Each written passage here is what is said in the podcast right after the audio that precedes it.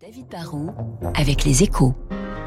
Et avec la Banque Postale, engagée aux côtés de ceux qui font l'économie de demain. Bonjour David. Bonjour Renaud. C'est la nouvelle crainte du moment. Nous risquons de manquer de légumes l'an prochain. Bon alors il faut pas, faut pas crier au loup pour rien et je veux pas tous vous pousser à faire des, des stocks de boîtes de conserve ou de sacs de surgelés. Sinon, on va créer de façon artificielle dès maintenant des pénuries comme euh, sur la moutarde ou sur l'huile de colza il y a six mois.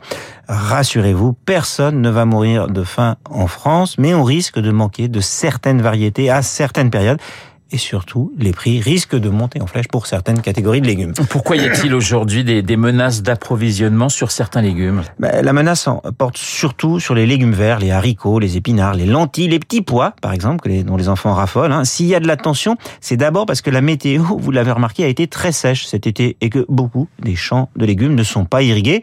Et quand il y a une sécheresse en pleine période de récolte, eh bien les rendements peuvent chuter de 20 à 40% c'est ce qui s'est passé.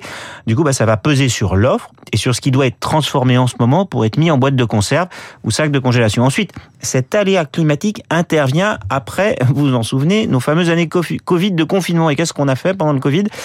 On a plus mangé à la maison, on a stocké et consommé plus de légumes en conserve, et du coup, les stocks des industriels sont moins élevés qu'à l'accoutumée en cette période. Et puis, dernier élément explicatif plus structurel, la culture des légumes est plus risquée, moins rentable que celle des céréales. C'est souvent pour certains légumes une culture d'appoint pour les agriculteurs.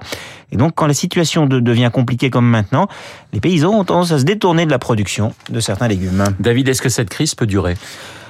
En fait, si les prix ne montent pas alors que les coûts sont en train de grimper pour la production, euh, bah oui, il y aura un vrai problème. La production française chutera et comme dans plein de domaines, cela ouvrira une brèche, une porte à des importations plus massives. Et si les exportateurs arrivent à profiter de notre moment de faiblesse pour conquérir notre marché, bah, ils auront à terme plus de volume, ils seront plus compétitifs, plus d'économies d'échelle, et on aura du mal à les freiner ou à contre-attaquer.